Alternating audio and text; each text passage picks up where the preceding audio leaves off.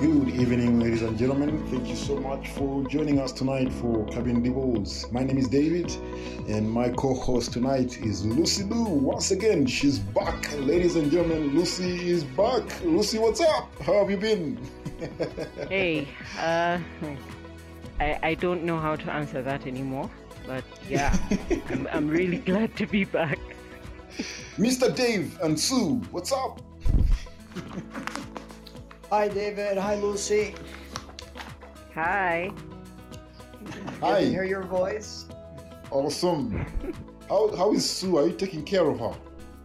I'm here and well taken care of. And she's back.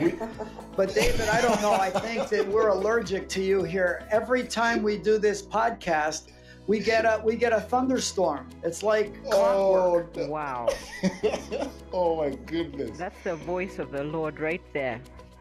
Oh my goodness. well, so we missed you uh, in the previous session, but it's great to have you. You know, I was thinking about how you guys met. Um, and I thought to myself, I think there is also some sort of not bad luck, but it cannot be bad luck.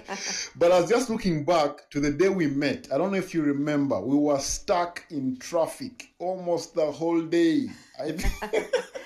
Yes, we were. But that's not what we remember. We remember having a wonderful time going with you all and great conversations. Yes, it was awesome. It was. I think it was also ordained. Let me put it that way, uh, by the sovereign Lord. I think we had some great conversations. Um, that was awesome. But it's great to have you. Uh, you mean a lot to us uh, as a family. I know you mean a lot to so many other families and so many people who have tuned in tonight. I'm sure are going to benefit. But Lucy, please share with us what's up. What's going on? What are your expectations from today's show, Lucy? My expectations, well, uh, the, it's just summarize it in one word: wisdom. Wisdom. Because I, I have a story. Do you, do do you have time to listen to my story, David? A very short one. I actually wrote it down so it won't take long. Go ahead, Lucy. and it will summarize my expectation. So yesterday I happened to have two different conversations with two women at different times of the day. So the first was with an older lady who's been married 40 plus years, raised children, all grown now. And then the second was a mother who's been married about 8 years. The two had one thing in common. It blows my mind that they each called with the same thing on their minds. Both are in a loveless relationship, marriage they don't feel loved, valued, or appreciated by their spouses. So, in fact, they both feel emotionally abused, taken for granted, and absolutely empty. Now, this, these are two generations. I spoke to two different generations, and they both were saying the same thing. Now, first one may ask um, to the 40 plus year person, What has kept you going this long? And for the eight year married one, you may ask, What in the world are you still doing there? But you know what? They both had the same answer. Can you guess what it is, David? Uh, the vows. Okay, the answer is my children. Both Are of you them said, I am hanging in there for my children. And Mm. what my expectation for today is just to glean wisdom on how how to be an encouragement to these two ladies. They're both on different, totally different walks of life. They they don't they barely they rarely ever cross paths or anything. So they had nothing in common except this. And Mm. so I thought it was really God ordained that they called yesterday when Oh man. today was the day when we're going to be talking about this. Yeah, Mm. that's my expectation. Well, well, well, guys. That's I pressure for you, think Sue. tonight- Tonight Yes. is going to be. I, I, I'm really, really, really, really um, waiting for tonight. I was, I was talking to Lucy earlier on today, and I was telling her I, I don't know what goes on in the in the minds of, of ladies, and so today I'm speechless, um, if I can put it that way. But I, I do have a couple of thoughts um, in the sense that uh, things I would like to ask, and I, I, I know tonight we're going to find some answers. We're going to find some answers. Uh, but before we can do that, today I was feeling a bit uh, weak and uh, what's the word? Not under the weather, just weak and tired. I think it's been hot. I don't know if it's just me. I've tried to drink so much water, but I sat down a few minutes ago to try and look up some songs for for for that, that are Christian songs towards mothers and, and, and wives. And there's this song that I found that I want to play for you guys, ladies who are here. It's I almost cried just listening to it. It, it. I think it's a song written by a mother to um, their child who they believe is growing up so fast. And uh, so Grace returns home and tells me, We're coming from the saloon. And uh, the girls want to do their nails as well. Now, I'm talking about eight year olds, I'm talking about four year olds, girls who want to do their nails as well. And they're just growing up so fast. And I think for moms who have spent tireless, uh, I mean, days just looking after children, um, it, it's it's this is just an appreciation uh, for that. And I, I, I'm more to like to say, for the first time it really helped me understand what moms just go through in thinking about uh, their children growing up really, really fast. And I think this will bless you if you're a mom. Yeah. Here's to you, you were pink or blue, and everything I wanted. Here's to you, never sleeping through from midnight till the morning Had to crawl before you walked, before you ran, before I knew it. You were trying to free your fingers from my hand, cause you could do it on your own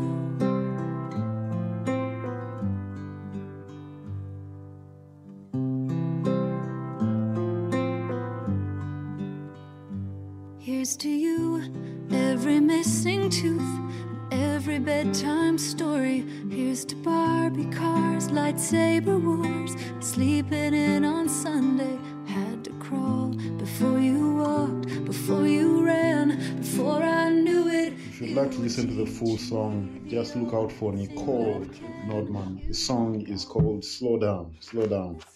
And, uh, you know, today I was thinking about some of the questions and I tried to think to myself, what would Dave and Sue say to my questions? And so I thought about their answers and I thought to myself, I think Dave would go back to Genesis to try and answer my questions. So I also went back to Genesis. I went back to Genesis and to try and look for more questions from Genesis. But there's one that Lucy has alluded to and seems to be a fallback to a lot of ladies stuck um, um, in their marriages. Uh, and I don't want to say ladies because if a lady is stuck, even the man is stuck um, in, in, in, in, more like a, a, very difficult place. And this really comes back to the curse in Genesis chapter 3. And at this point, I want to say when husband and wife are just married, they're more like Adam and Eve in chapter 2. They're naked and unashamed. But usually and always and most of the time, sin comes in and spoils this very beautiful wedding as God had had put it. Uh, because this man looks at his wife and says, "This shall be, this is bone of my bones, uh, and she shall be called woman." And and that excitement all of a sudden is gone because of sin. But we come down, and last week we looked at the curse uh, for man when he says, Because you've done this, because you have listened to your wife, cast is the ground, cast is the ground. But it comes to verse 16 in chapter 3 and says to the woman, I will surely multiply your pain in childbearing. In pain you shall bring forth children. Your desire shall be contrary to your husband, but he shall rule over you. And then we fast forward and we come all the way now to Ephesians 5, and we seem to see God again instructing the husband and the wife, the husband to love uh, his wife just as Christ loved the church. But to the lady, he says, You shall respect your husband. Respect your husband. And I've listened to so many commentaries and, and, and read several where they say it's easier. The man, the, the lady naturally loves. She naturally loves. Um, but when it comes to the respect, it's kind of difficult. And and maybe I don't know if Sue can answer this. Why is it so difficult um, for the ladies? Why? Why? I know you're going to go back and say because of sin, but help me understand why is that difficult um, to be able to take a man's opinion and leadership in a home? What causes that? Is it culture? Is it what would you point to and say this is the central place uh, that if someone can be able to figure this out, it will be easier and easier. Well, I don't know that if we could figure it out, we could make it easier because what happened is in the garden, in sin, both Eve and Adam went exactly against what they were supposed to do. Eve was supposed to encourage Adam to obey God and to lead. Instead, she led and disobeyed God and encouraged Adam to follow her. And um, so when the discipline came, it wasn't that God said, This is how I want it to be. He said, This is how you wanted it. This is how you are going to naturally act. And it's going to take a supernatural act of God, of the Holy Spirit in your lives to um, to revert that, to to make it the opposite. So our natural bent as women is to want to lead, to want to think that that we know better and that we will respect our husbands, but only if they deserve it. And I think the natural bent for men is sure, I'll love my wife if she deserves it. And yet, God doesn't say to do that if you deserve it. We are to do that in obedience to Him. And so it's going against um, what the discipline was given to us. It's hard because this is how um, we have been disciplined. We are going to want to do what we shouldn't do. And yet, with the power of the Holy Spirit in us, we do have the ability to respect and to submit, the same as men do have the ability to sacrificially love their wives with through the power of the Holy Spirit. Uh, I thought that was a wonderful answer. okay, um, and I'm really trying to find. I, I'm, I'm. If you ask me for my expectation for tonight, my expectation tonight is for us to to just move that balance back uh, to where it ought to be for some harmony uh, to be able to uh, prevail uh, in our marriages. I'm not saying it's caused by one person, but once those roles fall out of place, and I think Dave, that's why you chose these very two, three important topics. One, singleness being the foundation, but the role of the husband uh, being understood by men, but also the role of the wives being understood by the wives. But here's something I also found difficult to understand. This is my last question. I won't hand over to Lucy from there on. Is um people are afraid of marriage. Why? Because it, it seems to just cause so much trouble. And yet human beings naturally love to have people around them. They, are, they love to have friends around them. And so my question is really what goes wrong when we get married? What's the difference? Why? Because we enjoy the dating. And these issues don't seem to be coming up when we are friends. It, and it looks like dating and friendships is the Genesis chapter 2, but then marriage is the Genesis chapter 3. All the trouble begins to rain down. Why is it that some of these, why can't we just be friends? someone may ask, as husband and wife without expectations? Why can't we just be? Because we seem to be doing well while we were dating. But now we got married and things changed. That can be a question someone would ask. Why? Why is that so? That's to you, Dave and Sue, who have been married. Oh, I'm sorry. I thought that was for Lucy. you know, uh, David, that that's that's a, a, a great question, but uh, I think we need to understand how marriage reveals the essence of the selfishness of our hearts. It took place in Genesis chapter 3, uh, but it, it's been the case since then with all of us. There's a, a great book in, in English called When Sinners Say, I Do. And the, the reality is that as sinners, our natural bent is to want what we want, when we want it, and how we want it. In marriage, in a Christ centered marriage, we gradually learn not I, but Christ. And so, marriage is a wonderful laboratory, much better than dating or courtship or engagement, when everything can look wonderful because we're, we're not rubbing shoulders all of the time and we even enjoy serving the other. But once that commitment is sealed in marriage, we daily reveal our own selfishness. And, and marriage is a wonderful laboratory for us to have the other centeredness of Christ exposed in our lives and for us to be made into Christ's image. So, not that you can't have that happen in singleness, but you must have relationships and close relationships, even as a mm. single person, if you want to become more like Christ, the very image of God in man, the image of the triune God is revealed in relationships. So marriage does that. If you want to really learn how how proud and self-centered and egocentrical you are, then not don't just get married, but have children as well. Because mm. with a wife, with a husband, with children, we are called to lay down our lives and everything in us wants to protect our lives and get what we want. We see that from Genesis 3 when Adam mm. has the opportunity to protect his wife or protect himself.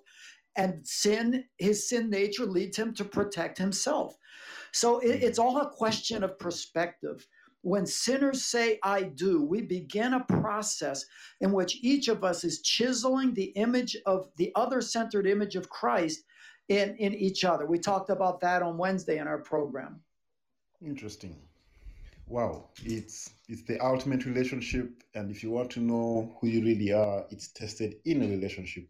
I was listening to Tim Keller today, and uh, one of the things he said about uh, marriage, I think it was a statement he made. He said that uh, we're in a marriage relationship with God, and I think we've shown God. I'm now paraphrasing. We've shown God the worst of marriage because our marriage with God is the worst. It's the ultimate relationship, and yes, it tests, and yet it tests who we really are as uh, as human beings. But thank you so much, Dave. I think I love uh, the approach you're giving in relation to marriage. Is simply wanting to be like Christ, wanting to be like Christ, and I think that is every person's uh, goal for as long as uh, they are believers. Lucy, do you have any question for Dave uh, before we can give Dave his 30 minutes uninterrupted?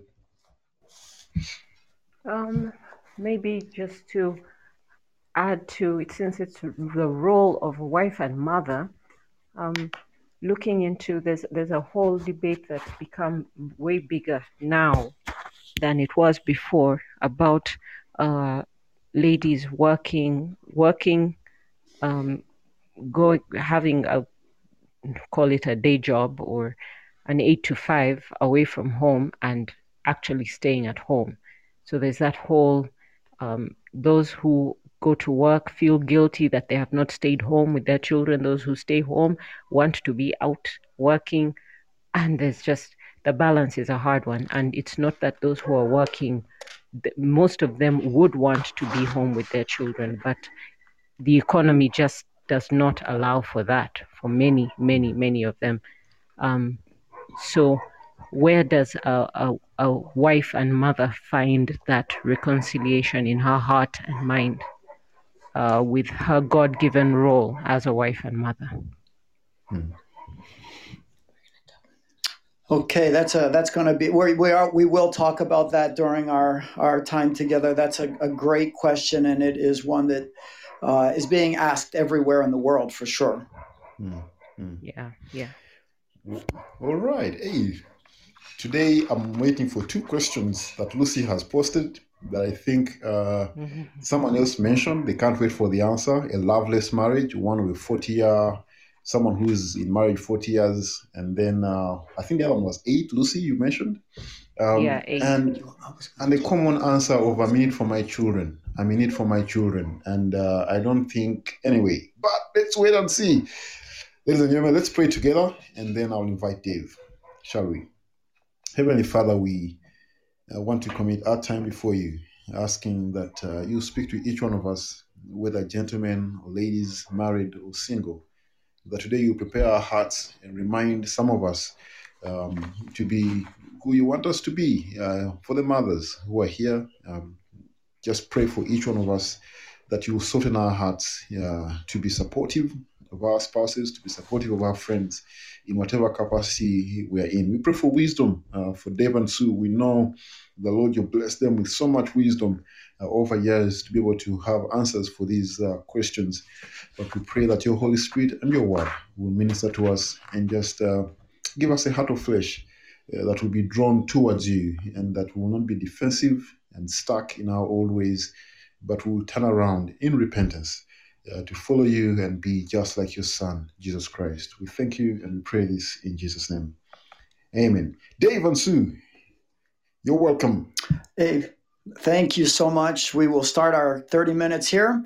Uh, I, I did want to give some initial thoughts on Lucy's question based on her conversations with these two women. First, it's it's very sad to hear these kinds of reports, and it actually makes me very angry. Angry specifically at the husbands because the things that we talked about in our program on Wednesday, which I would recommend uh, for those who who did not have an opportunity, uh, because the role of the husband sets the tone for the family. We could say that 95% of the problems in the home trace themselves back to leadership. Uh, obviously, there are exceptions, but unfortunately, it is often uh, the man's responsibility, just as, yes, David, once again, Genesis chapter 3, uh, God called the man forward to give an answer to what had happened in the garden. Uh, there are exceptions. There are difficult women who do not fulfill their roles, but unfortunately, oftentimes it is the, the man's responsibility. I do have a question for women who find themselves in such a difficult marriage situation. And that is a question that is raised in a wonderful book by Gary Thomas called Sacred Marriage. And even on the front cover of the book, he asked this question What if God's plan for your marriage was to make you holy rather than happy? With that perspective, when we understand that marriage is perhaps God's primary instrument to mold us into the image of Christ, it can change our perspective. None of us can change our spouse. Only the Holy Spirit, using the Word of God, can transform the heart of another. We can be instruments of change, but we cannot guarantee. The only thing we can do is allow the Holy Spirit to change ourselves. The book even talks about one of the most famous presidents in the United States, Abraham Lincoln. In almost all surveys, he is listed as one of the, the greatest presidents in the history of the United States. But in almost every survey, his wife is also listed as the worst first lady in the history of the United States. And the question Gary Thomas makes is is, is that a coincidence? That the best president was married to the worst wife? It's possible to you, ladies, that God is transforming you into that jewel, that pearl, that precious pearl of great price in a bad marriage, a hard marriage, and your faithfulness will be rewarded eternally.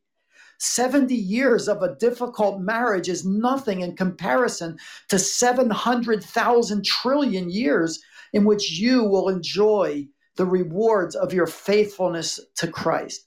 And I, I, would just want to encourage you that that is what God is actually doing, is probably doing in your life. You cannot change your husband, but you are responsible for change in your own life. And that is what God would like to produce, even in a difficult marriage. And the same would be true, of course, for husbands in that situation. Uh, I could summarize a lot of what we've said both Wednesday and today this way The Spirit of God uses the Word of God to remake men and women into the image of God. That is our bigger perspective. And when we look at Ephesians 5 and Colossians 3 and 1 Peter chapter 3, we see that process where what God is doing in our lives in the home, who we are at home, is the real me. That's who I am. The, the golden mask that we so often wear out in society, in our churches, at our jobs, someplace, sometime has to fall. We can't carry it, it's too heavy. And normally we let that mask of appearances, of performance, fall at home. That's why in Ephesians chapter 5 and Colossians 3, we have parallel commands that say, Be filled with the Spirit, let the word of Christ dwell in you richly. Be filled with the Spirit is Ephesians 5. The word dwelling on us richly is Colossians 3. But when we look at those two passages, the principal results of the Spirit controlling my life through the word of God indwelling me is manifested in the home.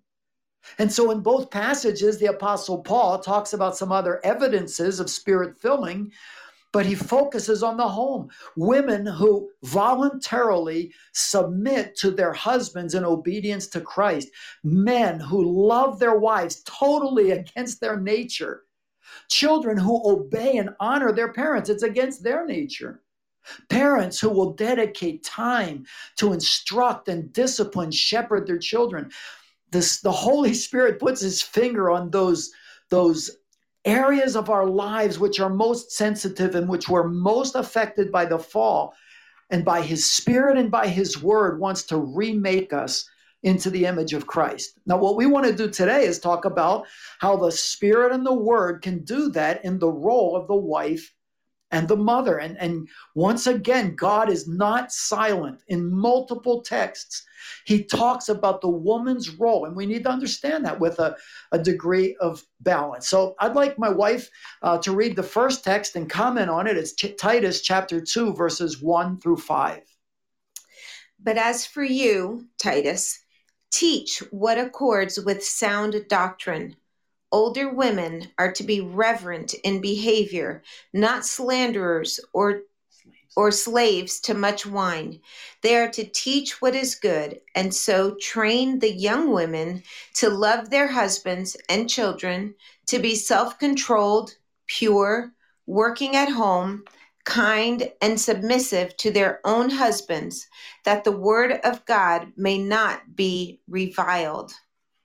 So here in um, in Titus, we have a whole um, almost like a curricula of what um, Titus or the pastors are to teach the older women, so that the older women in turn can teach the younger women how to do the things that God wants them to do.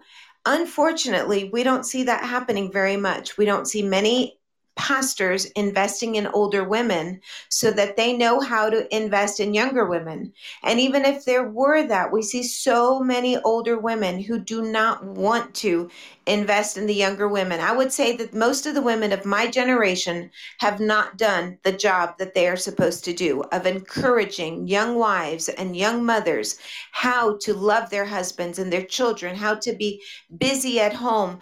Um, oftentimes they discourage them and teach them exactly what they shouldn't be teaching them. So we have a whole um, a whole society that has not followed these orders.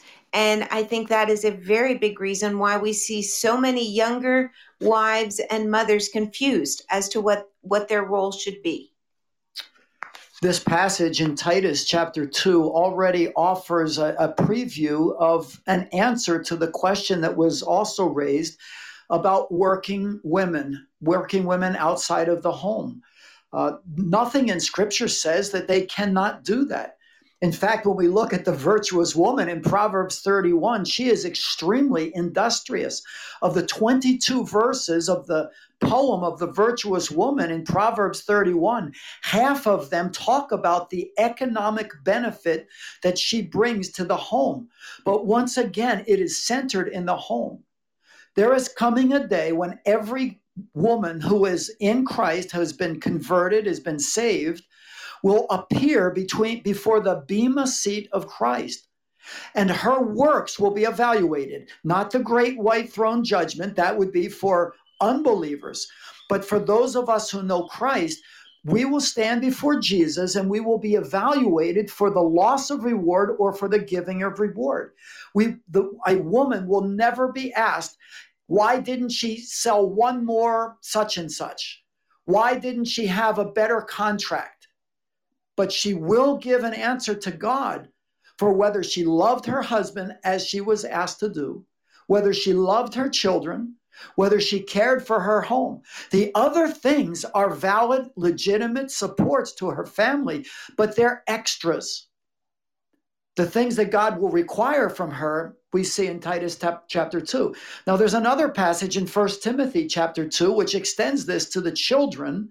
It's a, a, very polemical passage because it also talks about how much women can or should do in public ministry in the church. But listen to what First Timothy 2 8 through 15 says.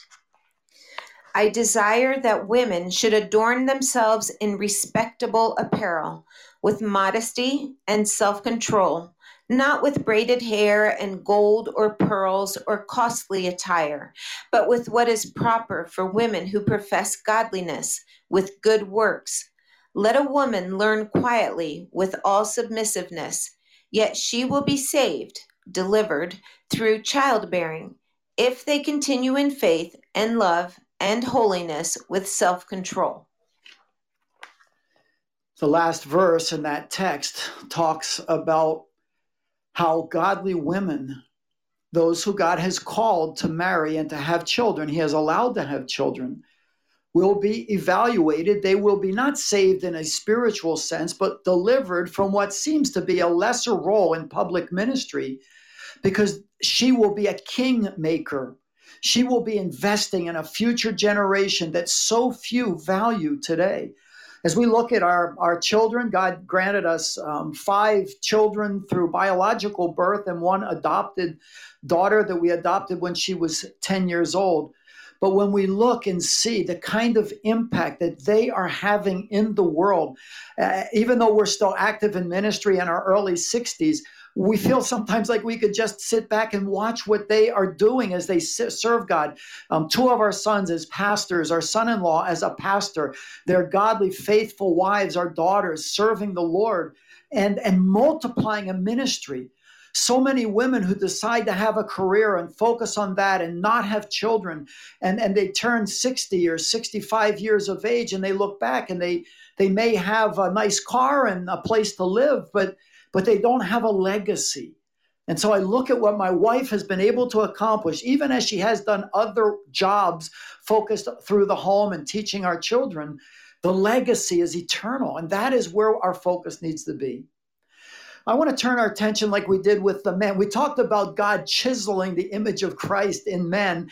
I'd like to be a little more gentle today as we share about what I would call the Mona Lisa. I'm not sure how many of you are familiar with a famous portrait in France uh, by Leonardo da Vinci, uh, in which he used some strategic, innovative brush strokes and shadowing and a use of background scenery uh, to draw out the Mona Lisa. Uh, we're going to talk today about God's brush strokes in which he paints the portrait of a godly woman and what that looks like, the role of the wife and mother. So we're also going to do five to be fair, since we gave five chisel marks in the life of the men. We have five brushstrokes from the divine artist as he paints the role of the wife and mother. Number one is this, and yes, David, we're back in Genesis. A godly woman complements her husband. A godly woman compliments. No compliment in the sense of, oh, honey, you're so wonderful. Oh, I think you're handsome. You're so strong. But in the sense of completing. Here's what Genesis chapter 2 says The Lord God took the man and put him in the Garden of Eden to work it and keep it. Then the Lord God said, It is not good that the man should be alone. I will make him a helper fit for him. The man gave names to all livestock and to the birds of the heavens and to every beast of the field, but for Adam there was not found a helper fit for him even from the creation, we discover that man was not complete. That's what God means when he said it was not good. Now, he did not make a slave for the man. He made a helper fit or suitable for him. Many women think that this is a very subversive putting down uh, on the part of the man to the woman or from God to the woman, but it is to the contrary. The word translated helper is a fascinating t- term in the scriptures. It, it's the, the Hebrew word ezer or ezer. That word, which we find in names like Eliezer or in the place in seconds in First Samuel, Ebenezer, stone of help, or God is my help, Eliezer. The word was only used of two people in all of the Old Testament Hebrew. Twice in this passage, it is used of the woman, and all of the other texts, and there are many, that word refers to God Himself. God is our helper, He is our refuge and strength. Psalm 121 is perhaps the best known text when it says, I lift my eyes to the hills. Where will my Ezer come from? My Ezer comes from the Lord my help. God placed out beside the man a complement who would encourage him to fulfill God's tasks in his life, to obey God's word, to lead in the garden. The woman was made to complete the man. The next word, suitable, is also fascinating because it kind of describes what one hand is to the other if you, our listener, were to lift up your two hands and place one on top of the other, you quickly see that the hands are not identical, but they are very similar. If you place one hand in front of the other, your fingers interlock and strengthen each other. The word suitable means that. It means someone who is like him, but different enough from him to be able to complement him. Now, here's a word for husbands and fathers and men. God has made men as the leaders of their homes, like a coach is the leader of his team. It is our job as men to strategically position our wife, each of our children in the place where he or she will be most effective for God's kingdom. Now, there are some questions that we need to ask to the women in the audience today, just as we did to the men, some tests. If you are truly being a complement, a helper suitable to your husband. Wife, do you play on your husband's team or on your own team? Do you see your relationship as both of you on the same team, or are you both headed in different directions? as a couple, are you independent from each other or interdependent on each other? Each depending on each other instead of away from each other. Are you a refuge for your husband and children? Is it a goal of yours to make your home a safe place for them? Do your differences serve to complete each other or to compete with each other? Someone has said in marriage if two people always agree, then one of them is probably unnecessary. Men ought to recognize in their wives a helper suitable who can complement them to accomplish the tasks that God has for them. It's interesting in the Genesis narrative that the woman was taken from a rib from Adam's side. The ribs that we have protect our vital organs. And the wife has that role in protecting the heart of her husband, but she's also taken from his side to be protected by him, to fit underneath his arms and to complement him. Number two, a godly woman blesses her husband and her home. She is a blessing to everyone in her family.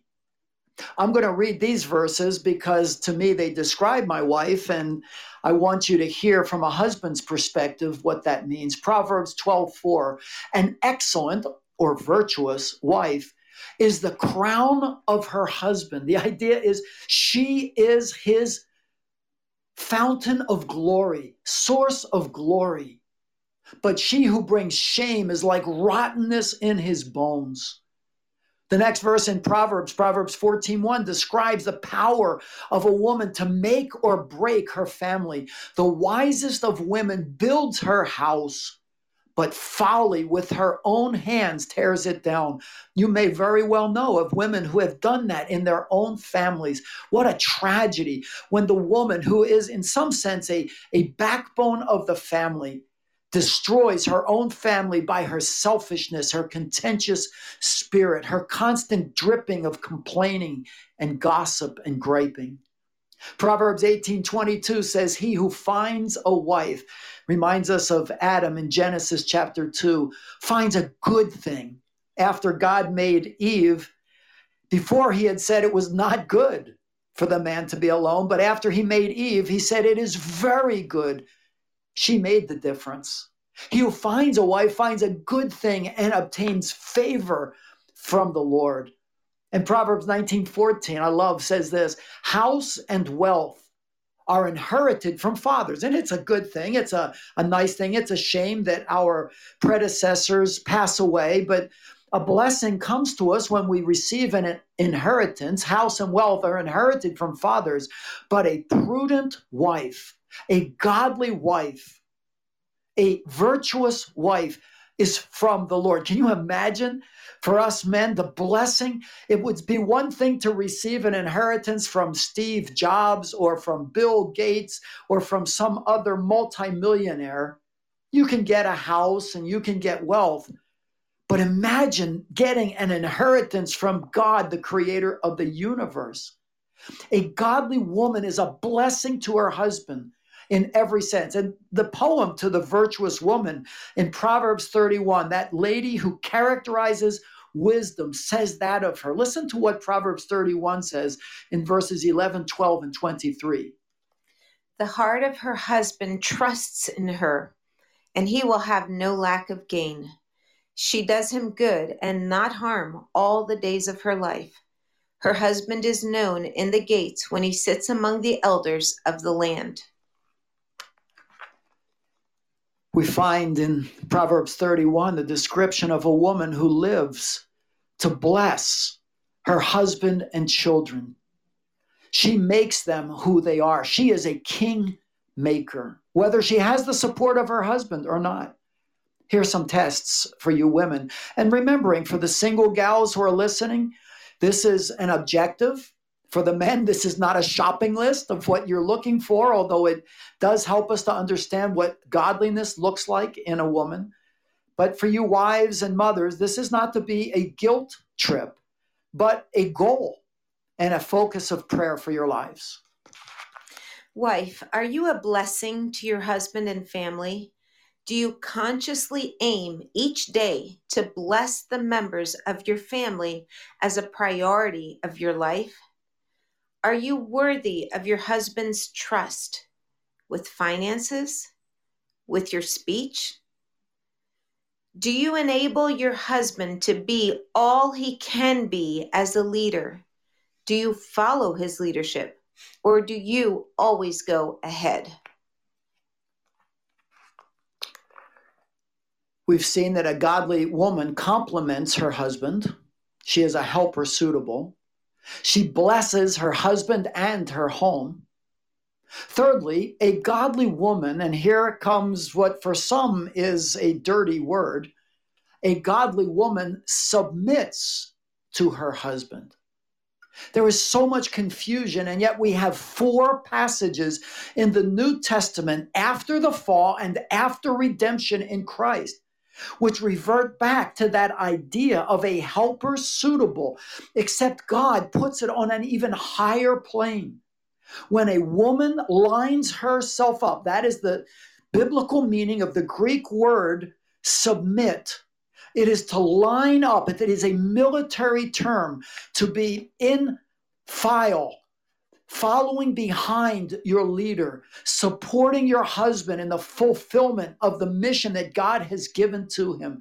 When a woman does that, she illustrates for the world the very way in which the Holy Spirit lines up beneath Jesus Christ, how Jesus lines up beneath the Father, how the church lines up beneath Jesus. It's kind of like a, a hinge on a door. If you were to look at a common hinge, it has the same metal on all sides and the central pin and the rings that hold the pin in place. It probably all came from the same quarry.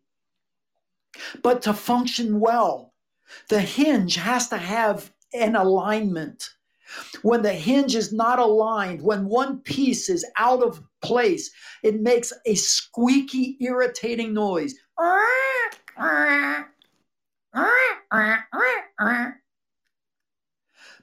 But when the hinge is lubricated and every piece, even though it is equal in being, it is different in doing, each piece has a different function. There is smoothness and functionality. Listen to the four texts that talk about this in the scriptures. Colossians 3:18 Wives submit to your husbands as is fitting in the Lord. 1 Peter 3 1. Likewise, wives, be subject to your own husbands, so that even if some do not obey the word, they may be won without a word by the conduct of their wives. Titus 2 3 through 5. Older women likewise are to be reverent in behavior, not slanderers or slaves to much wine. They are to teach what is good, and so train the young women to love their husbands and children, to be self controlled, pure, working at home, kind, and submissive to their own husbands, that the word of God may not be reviled. And Ephesians 5 22 through 24. Wives, submit to your own husbands as to the Lord. For the husband is the head of the wife, even as Christ is the head of the church, his body, and is himself its Savior.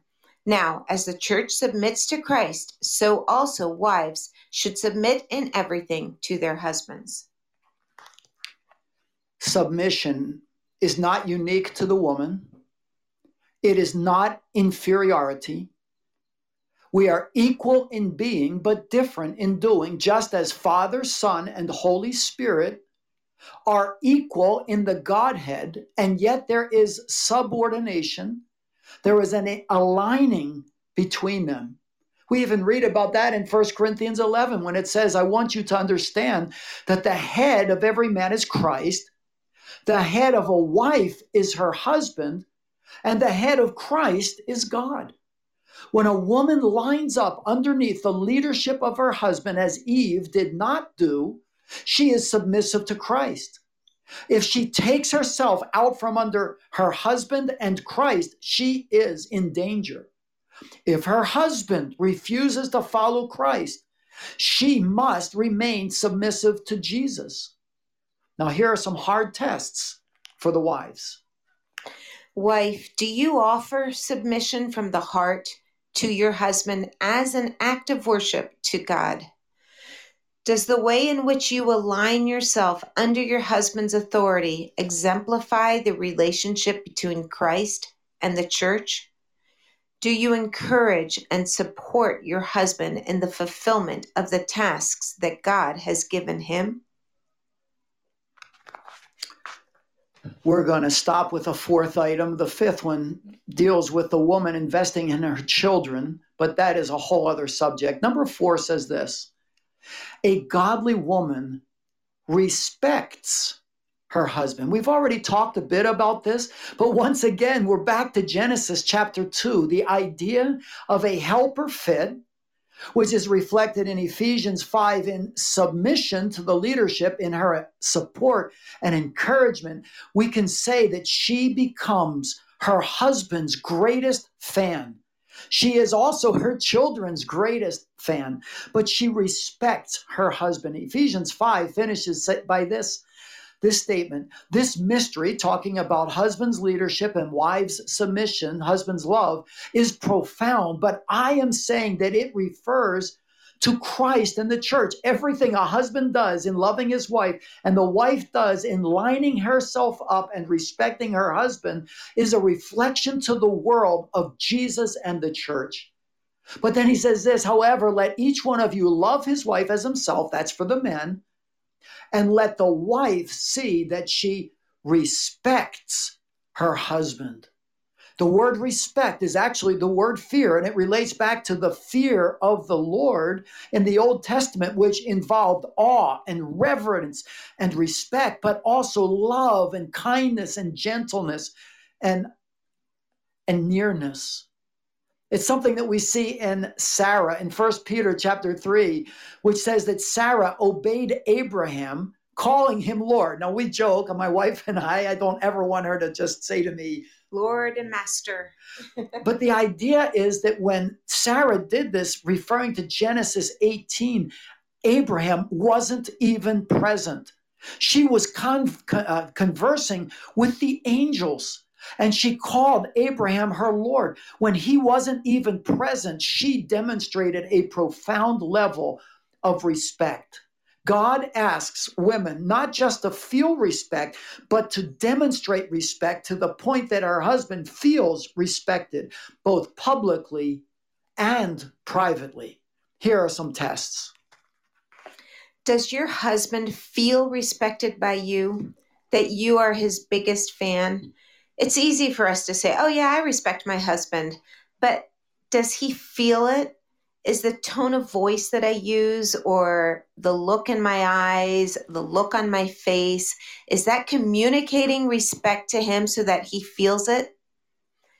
Can he count on your support even when you don't agree with his decisions? Are you your husband's biggest fan?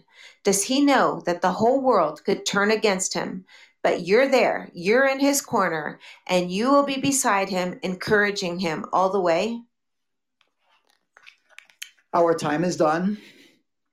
The last principle is that a godly woman invests in her children. We can leave that for some other program if David allows someday. Here's the last idea, the big idea of everything we've shared. In Christ, the wife and mother in a supernatural way, totally against every fiber and every grain of her being. In Christ, the wife and mother can be the Eve that Eve never was. Just as the man can be the Adam that Adam never was.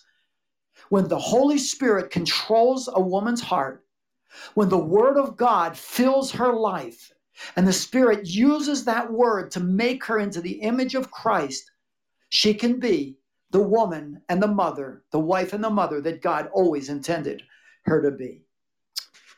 David, back to you. Amen. Thank Amen. you. Thank you Thank so you much. very much. That's that was very very helpful information in just remembering to compliment a wife's role to compliment her husband, bless her husband, submit to her husband, and respect. Um, that's these are key things for us to remember. All of us ladies, even even the unmarried ones, can remember these things. Remember these things. Um, uh, one thing that has stood out for me, David, is in what um what what you mentioned, Dave, about the bema seat. That one Mm. day we will stand before Christ and our works will be evaluated, and uh, Christ is not going to ask about um what what we did with our day job. Well, he he may, but it's not a primary thing. The primary thing is based on the role he gave us as a wife and a mother, our faithfulness in loving our husbands and our children, Yes. um, Excellent. eternal legacy. That that that is a major take home for me. So thank you very very much for this Yes, over to you, David. Awesome, awesome. Thanks, uh, Lucy. Uh, thank you so much, Dave. Um, I would like to respect your time as well, Dave. But um, I, I, I, feel like if you have time, you can uh, maybe conclude with the last principle, because I believe it was what it was also central to Lucy's first question.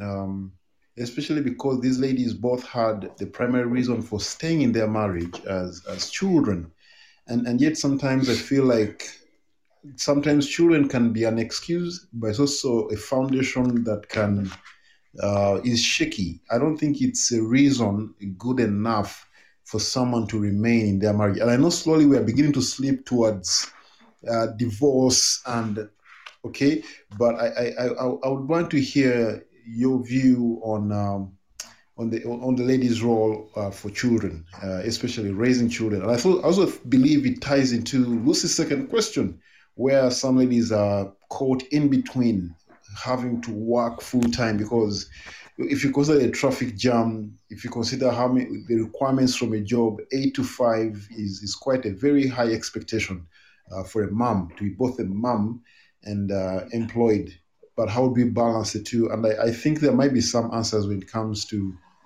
uh, that last principle you were going to sh- uh, share with us. But I don't know, you may be in a hurry to go somewhere, but if you don't. No, mind, no, no, we're, we're fine. We're, we're fine, here. David. No. I'm going to let Carol Sue uh, address um, some, uh, uh, some of those principles here.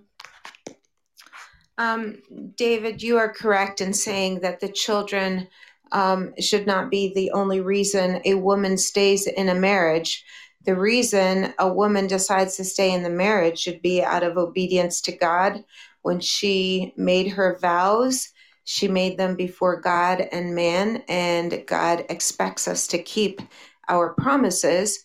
And God hates divorce. So, if for no other reason than out of obedience to God and an understanding that our marriage is to be a reflection to the world on who God is and how Jesus relates to the church, even when the church isn't always such a wonderful, loving partner. Jesus is always faithful and stays in the relationship. So remembering that we are reflecting those that relationship to the world is an extremely important thing obviously it is better for the children for us to stay in the marriage, but that shouldn't be the driving force. Um, so it's out of obedience to God and for and knowing what our marriage, what the purpose of our marriage is. That that is why we need to stay in the marriage and allow God to use it to make us into the people that he wants us to be. Remembering um, the verses in Romans 8 28 and 29 that God loves us enough to make everything, makes all things work together for good because everything God is big enough and capable enough to use it to make me look more like Christ. So if I can hand over my difficulties and my problems to God and trust that somehow He's going to make all of this turn out for good, in the process, He's making me look more like Christ. That is definitely a good thing. So we need to remember all of those things. Now, the fifth principle was a godly woman invests in her children.